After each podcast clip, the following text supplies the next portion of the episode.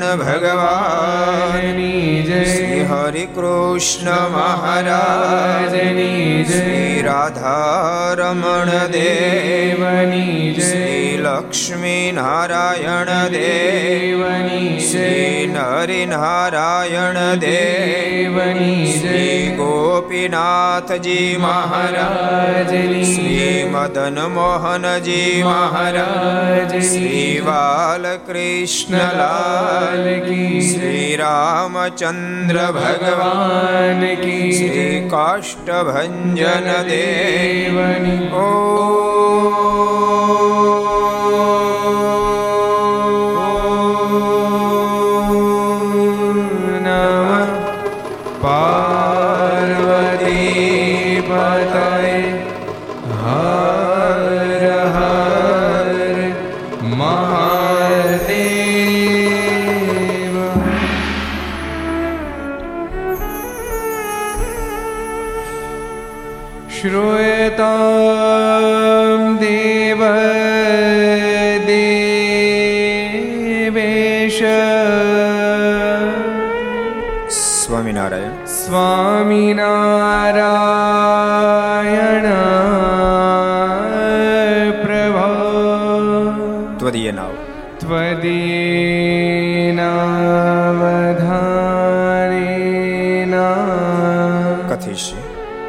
કથયિષ્ય શુભા કથા श्रूयतां શ્રૂયતામ દેવદેવે સ્વામિનારાયણ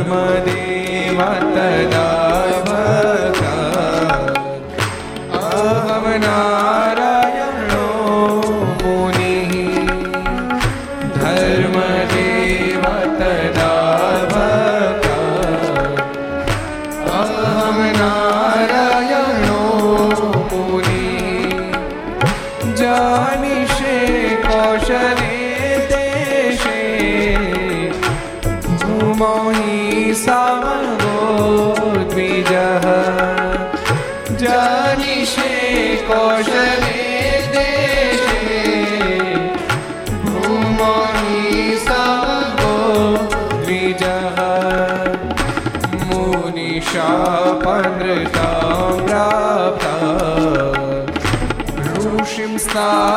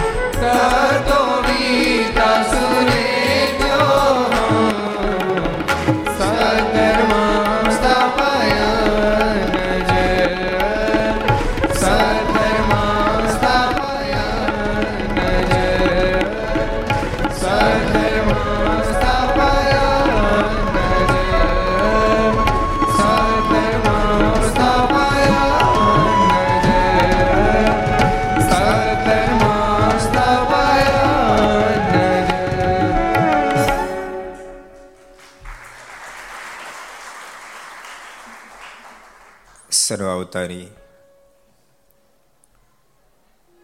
ઈષ્ટદેવ ભગવાન સ્વામિનારાયણ મહાપ્રભુની પૂર્ણ કૃપાથી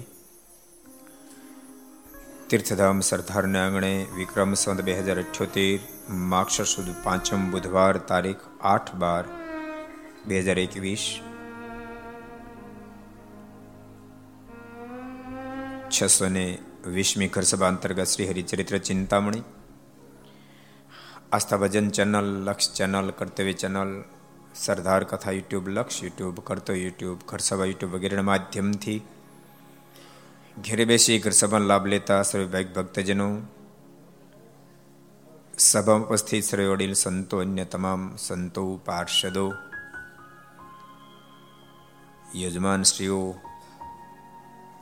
આયોજકો અન્ય તમામ સ્વામીશકો ભગવાનના ભક્તો બધાને ખૂબ એજથી જાજા કે જય સ્વામિનારાયણ.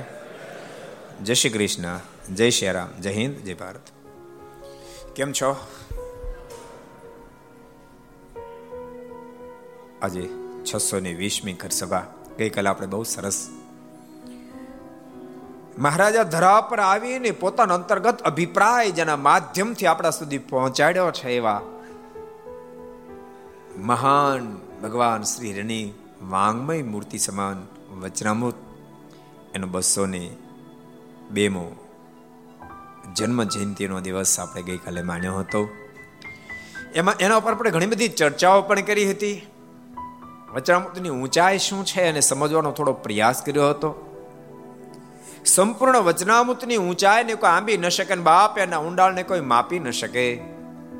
કદાચ આકાશની ઊંચાઈને આંબી શકાય, સાગરના ઊંડાણને માપી શકાય પણ વચનામૃતની ઊંચાઈ અને ઊંડાણને માપી ન શકાય. માત્ર માત્ર પ્રભુ કૃપા કરે, કોઈ મહત્પુરુષનો રાજીપો પ્રાપ્ત થાય તો કંઈક અંશે એમાં ટપ્પો પડે, કંઈક અંશે ટપ્પો પડે. તમે કલ્પના તો કરો, એ ગ્રંથની કેટલી બધી ઊંચાઈ હશે, એ સદગુરુ નિત્યાનંદ સ્વામી. સદગુરુ ગોપાળાન સ્વામીની પાસે જ્યારે વચરામૃતને સમજે, ત્યારે પ્રકાંડ પંડિત ભારત વર્ષમાં જેનો જોટો મળવો કઠિન એવા સદગુરુ નિત્યાન સ્વામીના મુખમાંથી શબ્દ નીકળે. વચનામૃત લખ્યા તો ખરા, પણ સ્વામી આપે સમજાવ્યા ત્યારે સમજાણા કે વચનામૃતનું શું? ઊંડાણ ને ઊંચાઈ છે, એવો દિવ્ય ગ્રંથ. બહુ કૃપા કરીને મહારાજે ભક્તોએ ગ્રંથનું આપને પ્રદાન કર્યું છે. એ મહારાજનું વાંગમય સ્વરૂપ છે. જેમાં સ્વયં પરમેશ્વરે કૃપા કરી, કૃપા વાક્યો એકસો ને પાસઠ જેટલા કૃપા વાક્યો મહારાજે જે ગ્રંથમાં પીરસ્યા છે. કૃપા વાક્ય એટલે, ન ઈચ્છા હોય, ને અપેક્ષા હોય, ન માંગણી હોય તેમ છતાં પ્રાપ્ત થાય ને કૃપા કહેવાય. કોઈની પાસે કોઈ વસ્તુ જોતી હોય ને તમે માગી માગી તૂટી જાવ ને આપે, એ કઈ કૃપા ન કરી કહેવાય. પણ માત્ર એનું તમને મિલન થાય ને એમ કે એક વસ્તુ કઈ જોઈતી હોય તો માગજો કેજો લો, લઈ જાઓ. એ કૃપા કહેવાય. અદ્ભુત કૃપા ભગવાન શ્રી રે વચનામૃતમાં કરી છે. એને ગઈકાલે આપણે સમજવાનો પ્રયાસ કર્યો હતો. અને બાલપ્રભુ ઘનશ્યામના અત્યારે શ્રી હરિચરિત્ર ચિંતામણીના માધ્યમથી સુંદર દિવ્ય ચરિત્રો પણ મુક્તો આવે છે. મહારાજે આપણા જેવા અનંત આત્માને પહાડ બનાવવા માટે અદ્ભુત સાધન પદ્ધતિ બતાવી. મહારાજ સ્વયં સાધના કરી અને આપણને માર્ગે ચાલતા કરે વાતને પણ આપણે જોઈ હતી. મહારાજ ઘોર જંગલમાં ચાલ્યા જાય. આહાર ક્યારે ફળ નો કરે છે ક્યારે કતો પેટ જળે ભરે છે. કરે પ્રભુજી, દિવસે પ્રવાસ, વસે નિશાયે. વનમાં જ વાસ. આખો દાડો પ્રભુ ચાલે. રાત્રિ પડી ત્યાં રોકાણ કરે ફળ ફૂલ મળે તો આહારે કરે. ન મળે તો? બોલો જઈ તો હું? બોલો તો ખરા. તો ઉપવાસ કરે. પણ અરક્ષોક ન કરે. યાદ અરક્ષોક ન કરે. ન તો જીવની સહજ પ્રકૃતિ છે.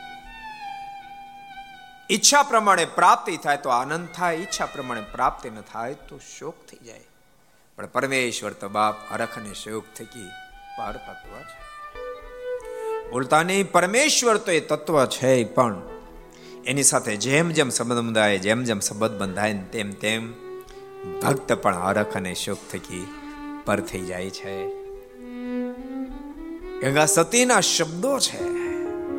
હરખ ને શોકની રે નાવે જે હેર કી રે આઠે પહોર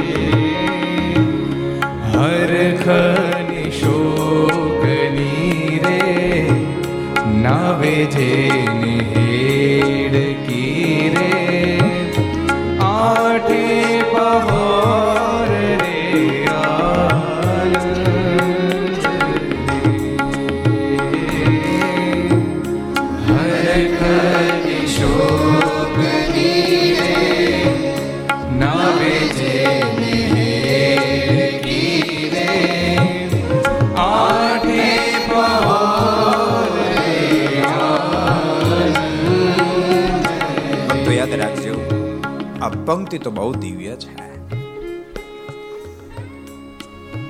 પણ આ પંક્તિને જ્યારે યાદ કરીએ ત્યાંના રચયતા અને જેને સંબોધીને આ રચના થઈ છે, એ વિચાર કરીએ ને ત્યારે આપણે દિવ્યતાના દર્શન થાય.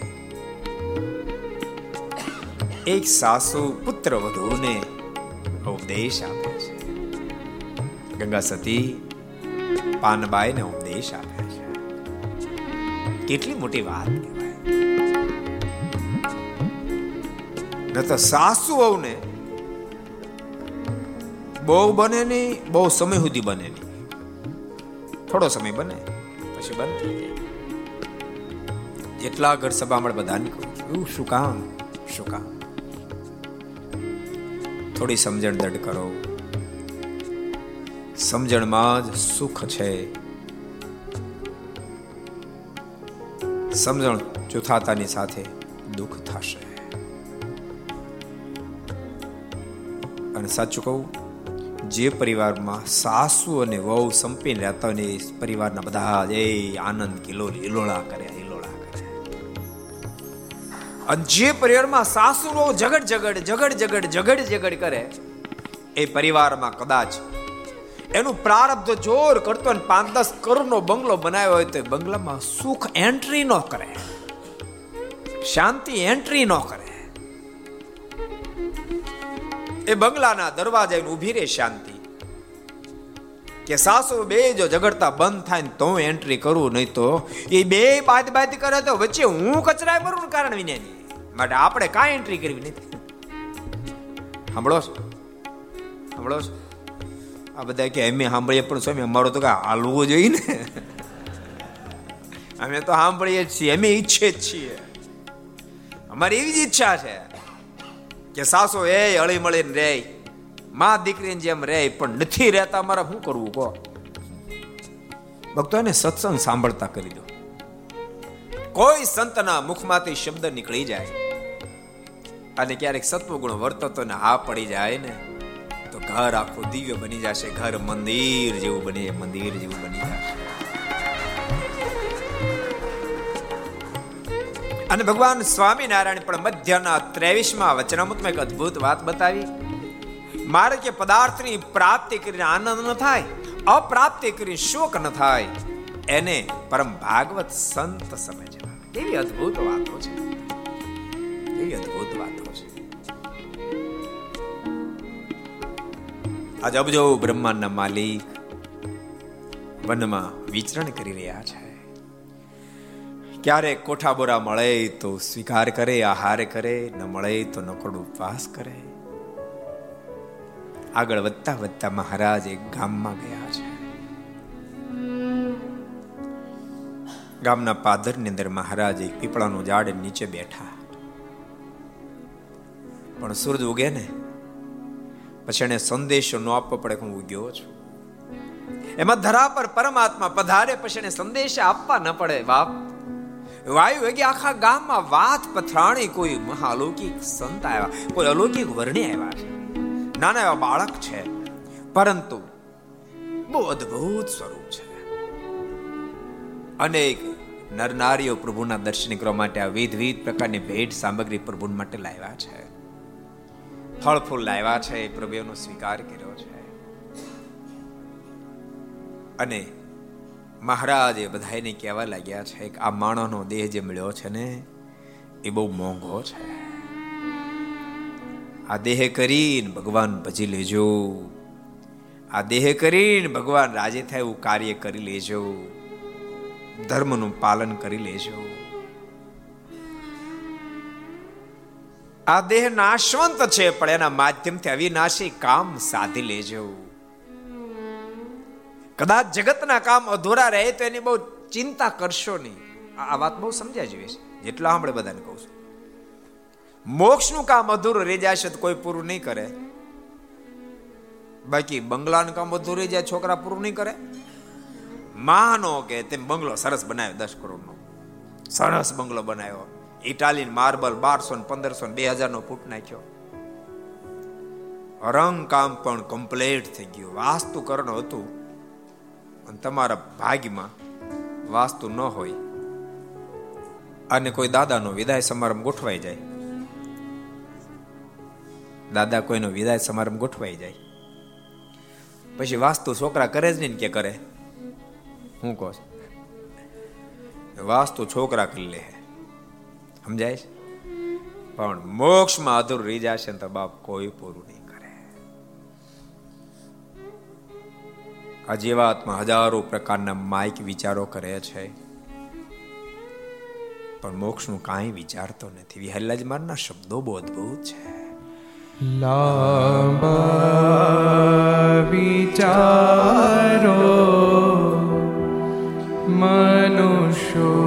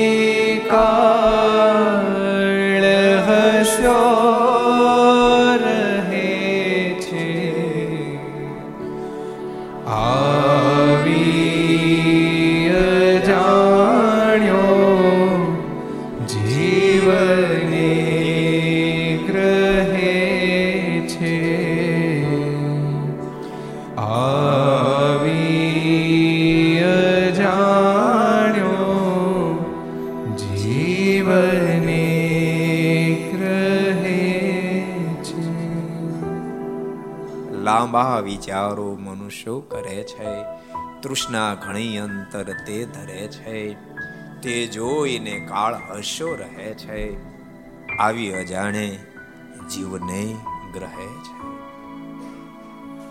કલ્પના એનો હોય જીવને ઓચિંતો કાળ આવી જાય. સમય એક વાત બહુ સરસ વાત લખી. કહી દઉં? કહી દઉં? બોલો તો ખરા, કહી દઉં? એ તમે નોવા પાડે તો હું તો કહેવાનો જ હતો. આજ મેં તમને પૂછ્યું. એ તો કહેવાનો જ છું. સ્વામી બહુ સરસ વાત સ્વામી કે, બકાલી લોકો જેમ ચીબડાના વાડા કરે, પછી ચીબડા પાક ઉપર આવે ને, પછી બકાલી વાડા માટા મારે. ડીટ ને અડે. પાક ઉપર આવી ગયા ને એટલે અડે. એમ કડક ડીટ લાગે ને તો પછી બીજા વેલે જાય. એ ચીબડાને ડીટ નડે એમ સાત આઠ જગ્યાએ આમ આંગળી દબાવે. કડક લાગે ને આગળ વધે. એમ કરતા દીટને અડે ને ખડે ને હડપ ઉપાડે. એમ સ્વામી કે કાળ પણ આ વાડામાં ત્રણ ફેરી આટા મારવા દિવસમાં આવે છે. આપણા બધા ડીટને અડી જોવે છે. પણ જરા કડક દેખાય છે. એટલે રહેવા દે છે. દીટને અડશે ને ખડશે એટલે હડપ ઉપાડશે. પછી વાસ્તુ અધૂરું છે, પૂરું થયું છે. દીકરો કે દીકરાનો દીકરો, એ લગ્ન થઈ ગયા છે કે બાકી છે? કાંઈ નહીં જોયે. છે દોષી કે નિર્દોષ એ ખબર નહોતી, ખંજર નહીં. છે દોષી કે નિર્દોષ એ ખબર નથી, ખંજર નહીં. ઉજળ થશે ફૂલવાળીઓ એ ખબર નહોતી, બંદર નહીં. રહેમ ખાવી ગમતી નથી ગરીબો કે અમીરોને અને એક દાડો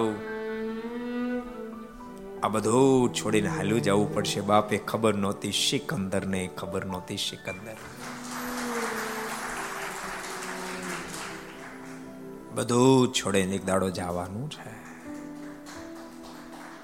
પણ એની મધ્યે જે ભગવાન ભજી લે બાદશાહ બધું જ છોડીને જવાનું છે. એક દાડો કશું જ નથી રહેવાનું વિહલાજીમાં બહુ અદ્ભુત શબ્દોનો ઉપયોગ કર્યો છે. નહીં રહે સા ગર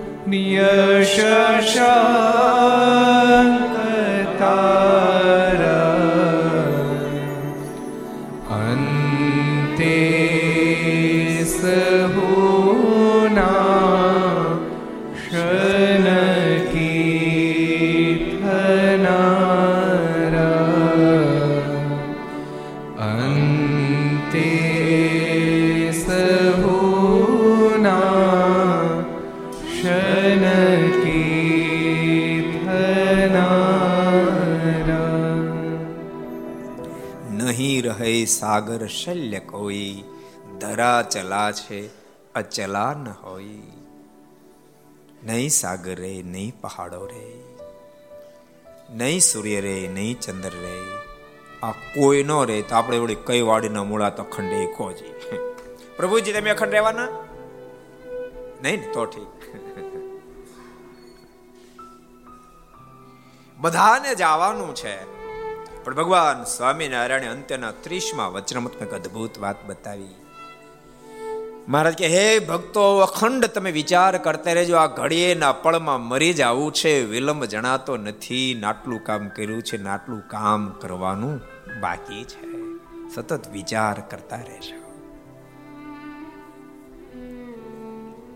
આજ બાલ પ્રભુ નીલકંઠ ગ્રામજનોને એવી અદ્ભુત અદ્ભુત વાતો કરે છે. ગ્રામજનો બાલપ્રભુ ઘનશ્યામ, બાલપ્રભુ નીલકંઠના સ્વરૂપમાં ખેંચાઈ રહ્યા છે. અદ્ભુત દિવ્ય વાતો કરીને ત્યારબાદ ભગવાન નીલકંઠ બોલ્યા છે કે અમારે તો આખા ભારત દેશની યાત્રા કરવી છે. ગ્રામજનો જ્યારે કહ્યું છે કે આપણે રોકાઈ જાઓ, બહુ હેત થયું, આપણે રોકાઈ જાઓ. ભગવાન નીલકંઠે કહ્યું, રોકાવું મને પોસાય તેમ નથી, અમારે પૂરા ભારત વર્ષની યાત્રા કરવી છે. અનેક જ્ઞાનીઓ, ધ્યાનીઓ, યોગીઓ, જોગીઓ, જતીઓ વર્ષોથી અમે રાહ જોઈ રહ્યા છે. એને મારે દર્શન આપવા છે. ત્યારે કેટલાક લોકો મનોમય વિચાર કરવા લાગ્યા કે વર્ણે બહુ નાના છે અને જંગલમાં જવાની વાતો કરે છે. જંગલમાં તો કેવા ઘો જંગલી પ્રાણીઓ હશે. એ વર્ણને ફાડી નહીં ખાય? આમ કેટલાકના મનમાં સંકલ્પ થવા માંડ્યા. પણ તન કી જાણે, મન કી જાણે જાણે ચિત્ત કી ચોરી પરમેશ્વર. અનેક લોકોને જે સંકલ્પ થાય કેમ ન જાણે. મહારાજ બોલ્યા, શું કામ સંકલ્પ કરો છો? અમને જંગલી પ્રાણી કાંઈ ન કરી હગે. તમારા મનમાં એમ થાય છે ને કે આ વર્ણી જંગલમાં જાય તો જંગલી પ્રાણીઓ આને ફાડી ખાય? કોની તેવડ છે? અમારો વાકો વાળ કરી શકે. ભગવાન શ્રી બોલ્યા છે કે તમને ખબર છે અમે કોણ છીએ?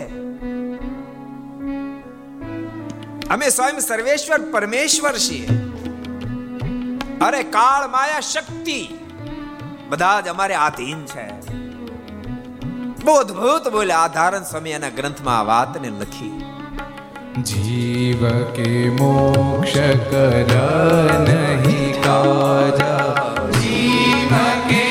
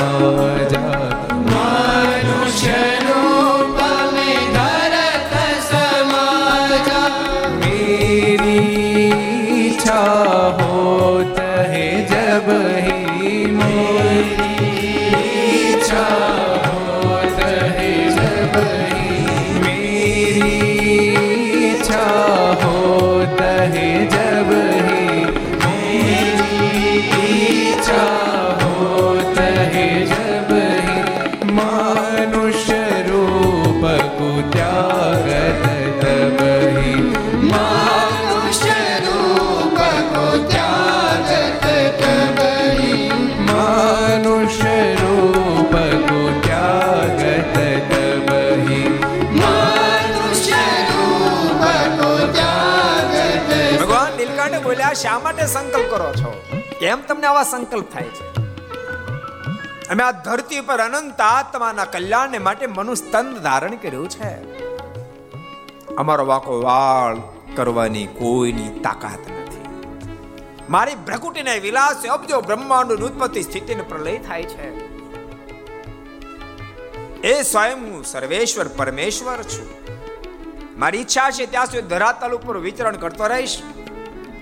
અને મારી ઈચ્છાથી જ મનુ તનને સંકેલી અને પાછો ધામમાં સીધાવીશ બોલતા બોલતા મારા અદભુત પ્રતાપ જણાયો. મારા સ્વરૂપમાં તેજના પૂજો વહેતા થયા છે. હજારો નારીઓનો ભાવ થયો. આપણે ધન્ય ભાગી ધન્ય ભાગી ધન્ય ભાગી બની ગયા. આપણને સ્વયં પરમેશ્વરની પ્રાપ્તિ થઈ લોકો હો ભાવ, હૃદયથી અનુભવતા રહ્યા. ત્યાં તો ભગવાન નીલકંઠ ત્યાંથી આગળ નીકળી ગયા છે. અનેક સ્થાનોમાં આજ ભગવાન નીલકંઠ વિચરણ કરી રહ્યા છે. નિમિક્ષારણ ક્ષેત્રમાં મહારાજ પધાર્યા છે. અનેક ઋષિ મહર્ષિ ભગવાન નીલકંઠને આવતા જોયા, સમી દોટ મૂકી છે.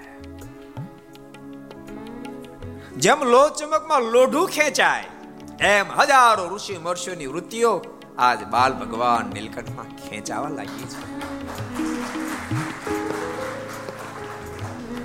ભક્તો, યાદ રાખજો. લો ચુંબકમાં ખેંચાય પણ લોઢું ખેંચાય. પાણા નહીં હો પાણા નહીં ભગવાન નીલકંઠ જ્યારે વન વિચરણ કર્યું ત્યારે બધા નહોતા ખેંચાઈ ગયા. મુમુક્ષોએ ખેંચાય, મોક્ષ ભાગી ખેંચાય. પ્રભુને પામવાની તમન્ના વાળો ખેંચાય, લાગઠ નહીં. અને લાગઠ પાણા કરે હું ઠાકોરજી કહો. પાણા જેવા જીવને ઠાકોરજી સ્વીકારીને યાદ રાખજો. પાણા જેવાનો સ્વીકાર થાય પણ એને માટે કોઈ સદગુરુ સંત એના જોગમાં આવે ને એને ઘડે એને ઘડે. એ મૂર્તિ રૂપ બની જાય ને તો યાદ રાખજો, સ્વીકાર્ય તો શું? પૂજનીય બની જાય, પૂજનીય બની જાય. એવી એવી અનેક અનેક સરસ ઘટના મને યાદ આવી ગઈ તમને કોઈ સરસ પ્રસંગ કહું તમને. કે મહાપુરુષો પથ્થરમાંથી પણ કેવી મૂર્તિઓ બનાવતા હશે.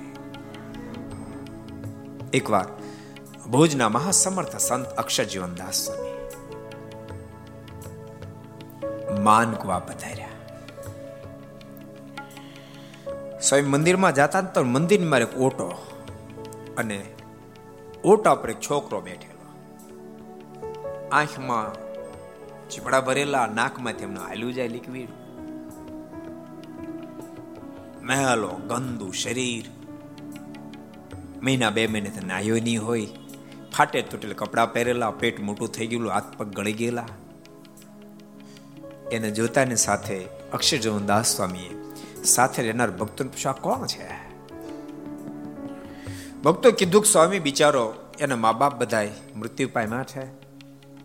નિકટનો કોઈ સંબંધી છે નહીં. કોક બટકો રોટલો આપે એમાંથી. ખાય રોટલો પીડ્યો રહે છે. સ્વામી ઊભા રહ્યા. મહાપુરુષો પાસે માત્ર આંખ નથી હોય તેની પાસે દ્રષ્ટિ હોય છે. માત્ર આંખ નહીં, આંખથી તો આખી દુનિયા જોઈ શકે છે. પણ બાપ જેની પાસે દ્રષ્ટિ આવે ને, એ દુનિયાને જોઈ શકે છે. અને દુનિયાદારને પણ જોઈ સ્વામી ક્ષણિક વાર ઊભા રહ્યા. અને સ્વામી બાળકને કીધું, બેટા, તો અમારી સાથે આવીશ? બાળકે હા પાડી. સ્વામીને મંદિરમાં લઈ આવ્યા. સ્વામી હરિભક્તોને કીધું કે આને હાબુદ્દન ઘસી ઘસી નવડાવો. અને તમારા આવડા છોકરાને તો ઘેરેથી માટે કપડાં લઈ આવો, બીજા લઈ આવો. સ્વામીના વચને નવડાવે બે પ્રકારના નવડાવનારા હતા. એક પ્રકારનો સમાજ એવું વિચારતો હતો કે આવાને ને આવાને હું કામ સ્વામી લાવતા હશે. આ ભિખારણ હું કામ છે. એક સમાજ એવો હતો કહો આ કેટલો ભાગશાળી આની ઉપર અક્ષરજીવન દાસ જેવા મહાપુરુષની દૃષ્ટિ પડી ગઈ આ બાળક કેટલો ભાગશાળી બે પ્રકારનું થિંકિંગ ચાલતું. બાળક નવડાવી ધોડાઈને તૈયારી કર્યો, એને જમાડ્યો. બે ત્રણ દાડા સ્વામી રોકાયા એટલે બે ત્રણ દિવસ સુધી પ્રેમથી જમાડ્યો. સ્વામી પાસે બેસાડે. એવડા મોટા સાધુ એક નાના બાળકને પાસે બેસાડે. એને વાતો કરે, ભગવાનની વાતો કરે.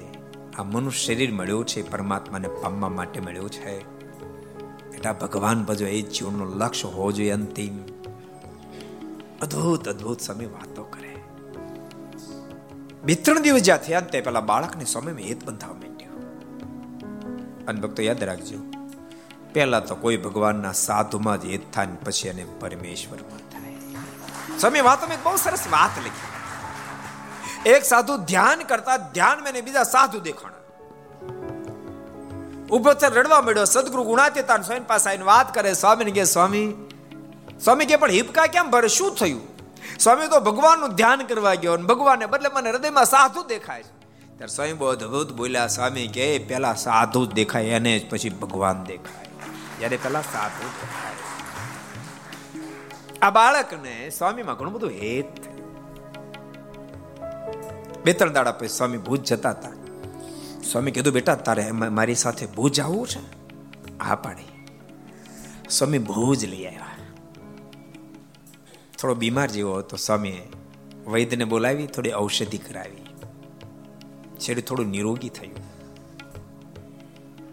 સ્વામી એક ફીર પ્રશ્ન કર્યો, તારે પાર્ષદ થવું છે? હા, સ્વામી. સ્વામી પાર્ષદ કર્યો. એમાંય પણ કેટલાય સંતો પાર્ષદો સંકલ્પ થતા હતા કે આવાને હું કામ પાર્ષદ સમી કર્યો છે આ કઢુંગો દેખાય છે, આવું પેટ મોટું ગોળા જેવું. હાથ પગ ગળી ગયેલા. એમાં એવા હોય ને બાપ જેને સંપૂર્ણ મનને સમર્પિત કર્યું હોય. એવા સંતો પાર્ષદોને મનમાં થતો હતા કેટલો ભાગશાળી છે. અક્ષરજીવન દાસ સ્વામી જેવા એને પાર્ષદ કર્યો. બે ચાર છ મહિના થયા તો બિલકુલ નિરોગી થઈ ગયું. કોઢંગું શરીર સરસ દેખાવા માંડ્યું પછી સ્વામી થોડું પ્રાથમિક અભ્યાસ કરાય પછી એને કીધું તારે બેટા સંસ્કૃત ભણવું છે બાળકે હા પાડી સ્વામી એને સંસ્કૃત ભણવા બેસાડ્યો તેજસ્વી નીકળ્યો સ્વામી કીધું સાધુ થાવ સ્વામી એને પૂછ્યું બાળકે હા પડે ને સાધુ કર્યો ભણવામાં હોશિયાર નીકળે એટલે સ્વામી કહ્યું છે કે બેટા તારી કૌમુદી પૂરી થઈ છે. તો તું કે તો કાશી ભણવા મોકલું. કાશી જાયશ હા પાડી કાશી ભણવા મોકલ્યા. વિદ્વાન થઈને પાછા આવ્યા.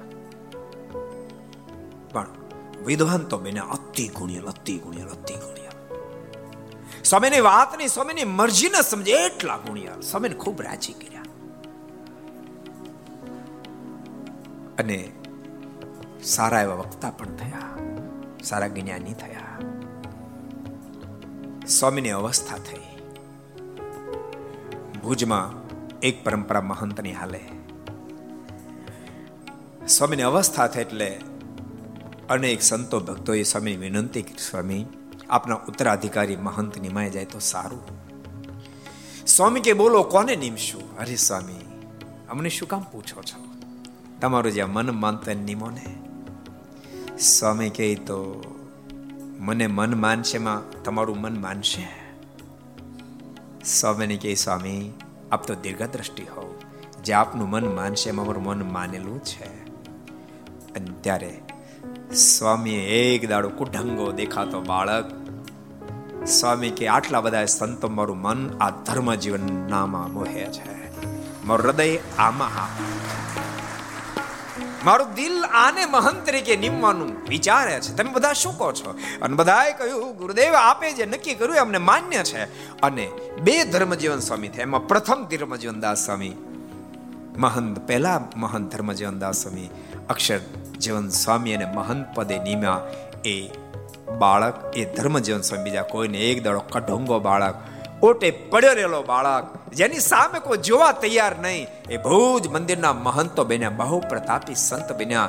હજારો લોકોને ભગવાન ઓળખાવી અને બાપ ભગવાન શ્રીની ગોદમાં બેસાડી દીધા.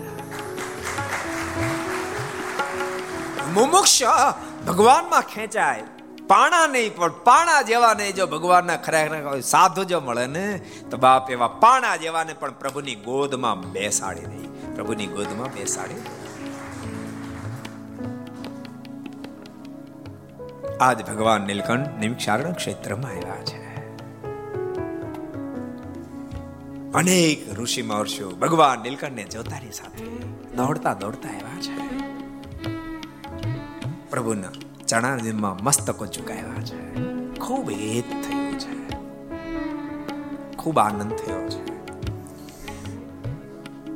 તમામ ઋષિ મહર્ષિઓ એમ કહે છે આપણે જોઈને અમારા દહીંમાં છાતા વળે છે ટાટું થાય છે. આ ભાઈ રોકાઈ જાવ ને. અમને એમ લાગે છે કે મેં કેટલાય સમયથી સાધનાઓ કરતા હતા. એ સાધનાનું ફળ અમને પ્રગટ આપના મિલનથી મળી ચૂક્યું છે. આપ સામાન્ય નથી, બાળક રૂપમાં આપ સ્વયં પરમેશ્વર સર્વેશ્વર છો. મહારાજે બધાને પણ પોતાનું સપનું જ્ઞાન આપી નિશ્ચય કરાવી. મારા કે તમે બધા ભાગશાળી થયા છો? અમારા દર્શન થયા. સાંભળો. અમે તમારી પર ખૂબ રાજી થયા છે આશીષ આપીએ છીએ. તમે બધા જ હવે સત્સંગમાં જન્મ ધારણ કરશો.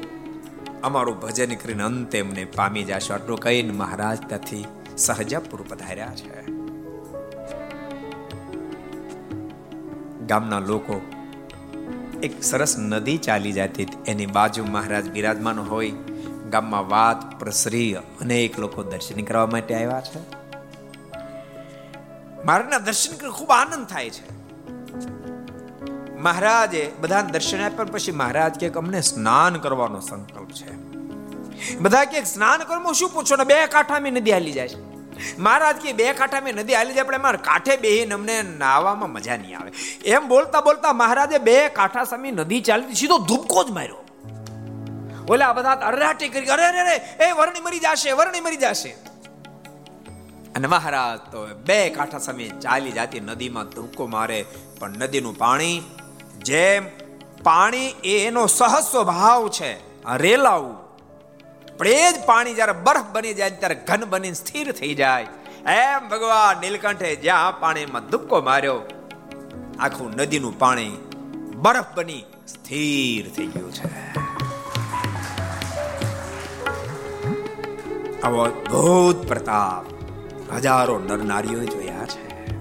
અને અદભુત પ્રતાપ જોતાની સાથે તમામ નરનારીઓના મુખમાંથી શબ્દો નીકળ્યા છે. જોગી, જતીઓ, ધ્યાની, જ્ઞાનીઓ તો ઘણા બધા જોયા. પણ આપ એ કોઈના જેવા નથી. અને નરનારીઓ જે બોલ્યા છે ને આ ધારણ સમયના ગ્રંથમાં ટાંકે છે. हम देखे हैं जोगी अनंता हम देखे जोगी अनंता हम देखे हैं जोगी अनंता हम देखे जोगी अनंता तुम समको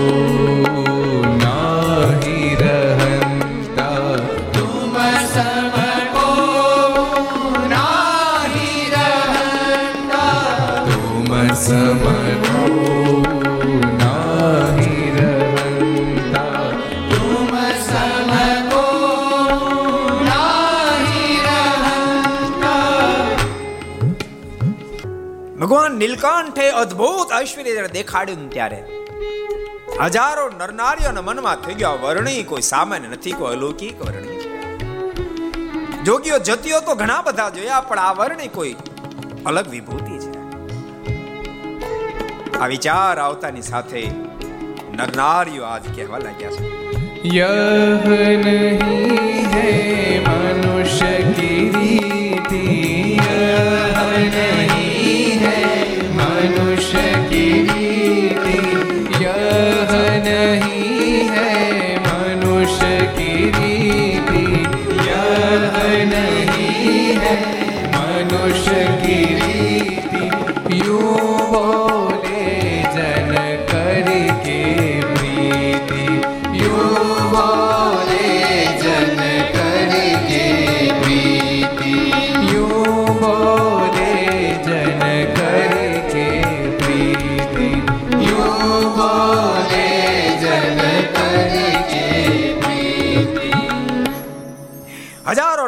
નરનારીઓ પરસ્પર વાતો કર્યા કોઈ સામાન્ય માણસ નથી, મનુષ્ય નથી. આ તો કોઈ અલૌકિક ઈશ્વર છે. એમ અતિ અહોભાવથી પ્રેમથી વાતો કરે છે. અને મહારાજ પ્રતાપ એવો દેખાડે છે. એ લોકોને પોતાનો નિશ્ચય કરાવીને મહારાજ શ્રીપુર નામના શહેરમાં આવ્યા. શ્રીપુર નામના છે. શ્રીપુરની શ્રીપુર નામના શહેરમાં પણ નગરની બહાર એક સુંદર મઠ હતો. ત્યાં મહારાજ આવ્યા. મઠના મહંત મારને જોઈ ગયા. જોતાની સાથે હેત બહુ થયો. ઓહો કેવા દિવ્ય વર્ણી છે. લગભગ પાંચ એક વાગવાનો સમય સુમાર થયો તો. એટલે મહારાજની વિનંતી કરી. વર્ણિરાજ, હમણાં દિવસ આથમી જશે. અહીંયા બાજુમાં ઘોર જંગલ છે. રોજ એ સાવજ આવે છે. માટે આપ આશ્રમમાં આવી જાઓ. ભગવાન નીલકંઠ કે એવી ડરપોકની વાતો મારી પાસે નહીં કરતા. અમે કોઈથી ડરતા નથી.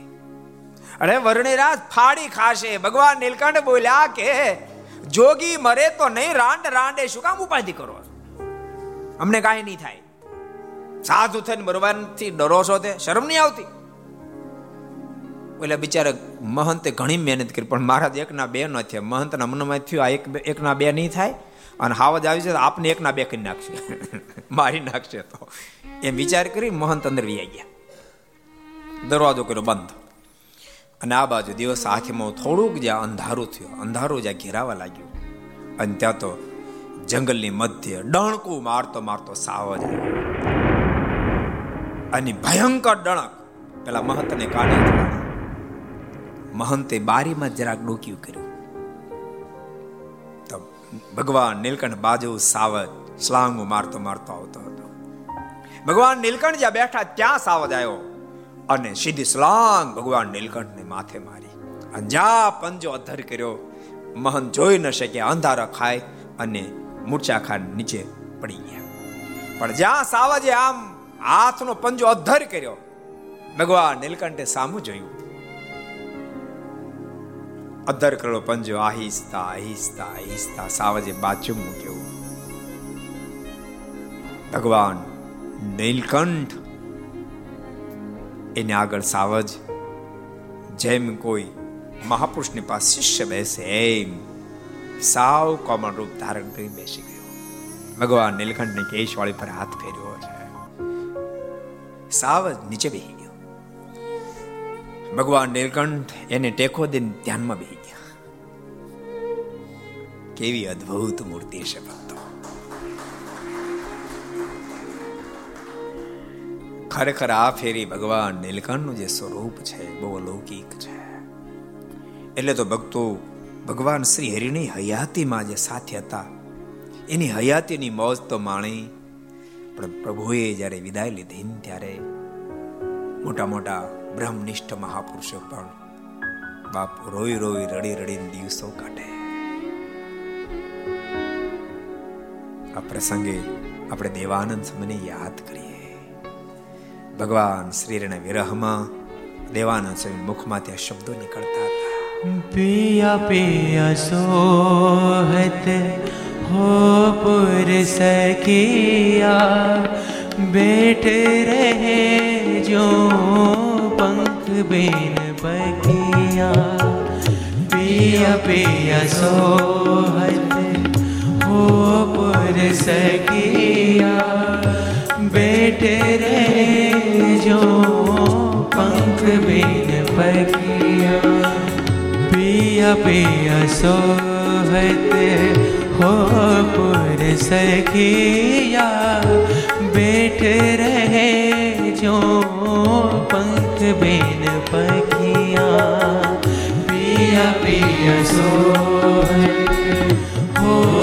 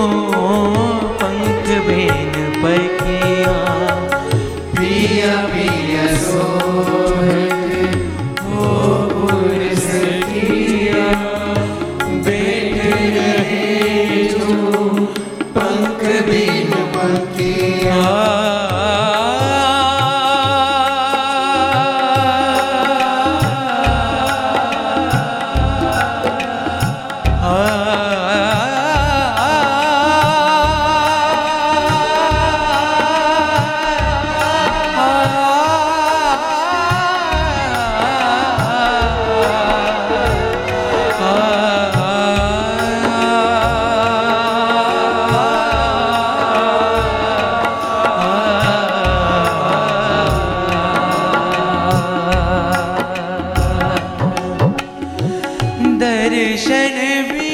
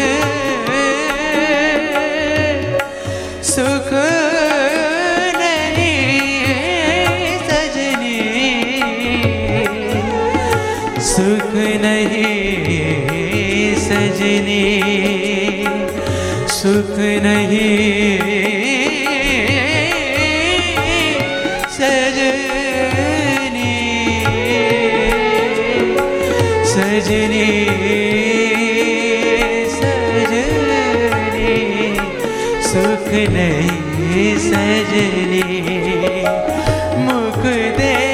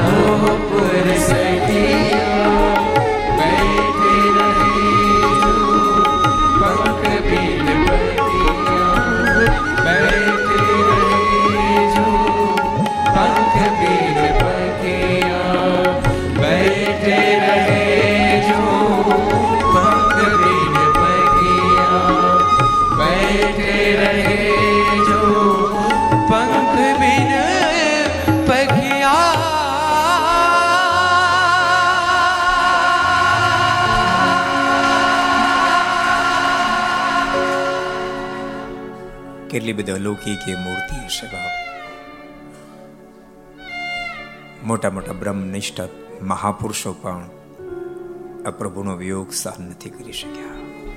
યાદ રાખજો મહારાજ વિદાય લીધા પછી જેટલી જેટલી રચના દેવાનંદ સ્વામી કરી પ્રેમ સખી પ્રેમાનંદ સ્વામી કરી બ્રહ્માનંદ સ્વામી કરી મુક્તાનંદ સ્વામી કરી, બધાએ રડતા રડતા રડતા બસ એ રચનાઓ કરી છે. એની આંખ રડતી રહી, માત્ર આંખ નહીં, હૃદય પણ રડતું રહ્યું. અને એની કલમ પણ રડતી રડતી જ આગળ વધી છે. એવી અદ્ભુત મૂર્તિ છે. એ આજ શ્રીપુરને આંગણે આવી છે. પ્રભુ તો ધ્યાનમાં બેઠા સાવજની સાથે.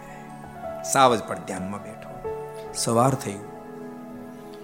ગામના લોકો પોતાના શીમની અંદર કામ કરવા માટે નીકળ્યા, પ્રસાર થયા. કોઈક જોઈ ગયું. એક જણ કીધું, અહીં સાવજ બેઠો. સાવજ બેઠો. ન હોય સાવ. અરે સાવજ બેઠો. એક બીજાને કીધું, બીજા ત્રીજાને કીધું, ત્રીજા ચોથાને કીધું, આખા ગામમાં વાત પ્રસરી ગઈ. એકો યોગી બેઠા ને બાજુમાં સાવજ આંખ મીચીને બેઠો છે, કલાકોથી બેઠો છે. આખું ગામ જોવા માટે ઉમટ્યું છે. અને કોલાહલ જે થયો, આ બાજુ મહંત મૂર્છા ખાઈને પડ્યા હતા, એ જાગ્રત બેન કોહલા કોલાલ સાંભળ્યો, એટલે બારીમાં ડોક્યું બહાર કાઢ્યું. અને બહાર જ્યાં દ્રષ્ટિ નાખી ભગવાન નીલકંઠ ને ધ્યાન સ્તર બેઠા લા જોયા અને સાવજને પણ બેઠેલો જોયો. હો, આ તો અલૌકિક વર્ણી છે. પછી બારી ઊભા રહ્યા છે કે બહાર આવ્યા છે? દરવાજો ખોલીને આવ્યા બહાર અને કોલાહલ થયો એટલે ભગવાન નીલકંઠે પણ આંખ ખોલી. ભગવાન નીલકંઠ બોલ્યા છે કે, હવે સાવજને જગાડું છું. ઊભા રહ્યો તો ઊભા રહેજો આગા પાછા થાજો. પછી શું કર્યું છે?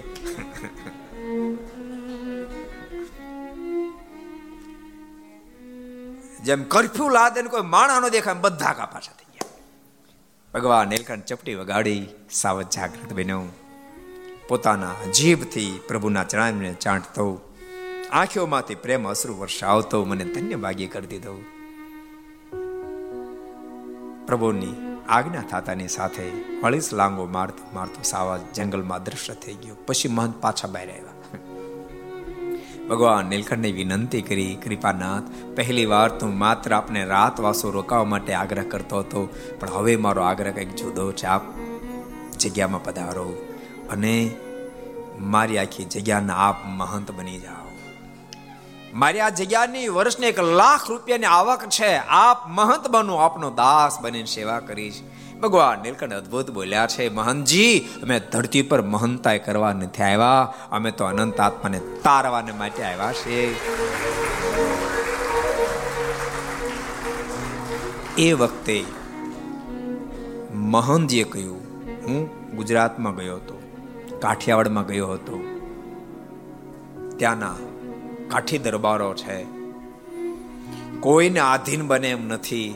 તમે જો ગુજરાતની ધરતી પર જાઓ ને કાઠી દરબારો જે આધીન કરો ને, તવરણી રાજ ગુજરાતમાં જે જે કાર થઈ જશે, ભગવાન નીલકંઠ કે એ બાજુ કદમ ઉઠાવ્યા છે. ત્યાં જવાના છે કાઠી દરબારો ને અમે આધીન કરશું, અમારે શિષ્ય કરશું. બોલતા ભગવાન નીલકંઠ ત્યાંથી આગળ વધ્યા છે. આગળ વધીને ક્યાં ગયા? એ કથાને આવતીકાલે સાંભળીશું. એ શબ્દોની સાથે આવો. જે જે કાર્ડની સાથે ઘર સભાના આપણે વિરામશ બોલો, સ્વામી નારાયણ ભગવાન, શ્રી હરિ કૃષ્ણ મહારાજ, શ્રી રાધા રમણ શ્રી લક્ષ્મી નારાયણ, શ્રી નર નારાયણ, શ્રી ગોપીનાથજી મહારાજ શ્રી મદન મોહનજી મહારાજ, શ્રી બાલકૃષ્ણ શ્રી રામચંદ્ર ભગવાન, શ્રી કાષ્ટભન દે. ઓમ નમઃ. પાર્વતી હર હર મહા